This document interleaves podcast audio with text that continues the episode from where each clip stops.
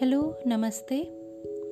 भगवत गीता में लिखा है, चिंता से ही दुख उत्पन्न होता है, किसी अन्य कारण से नहीं।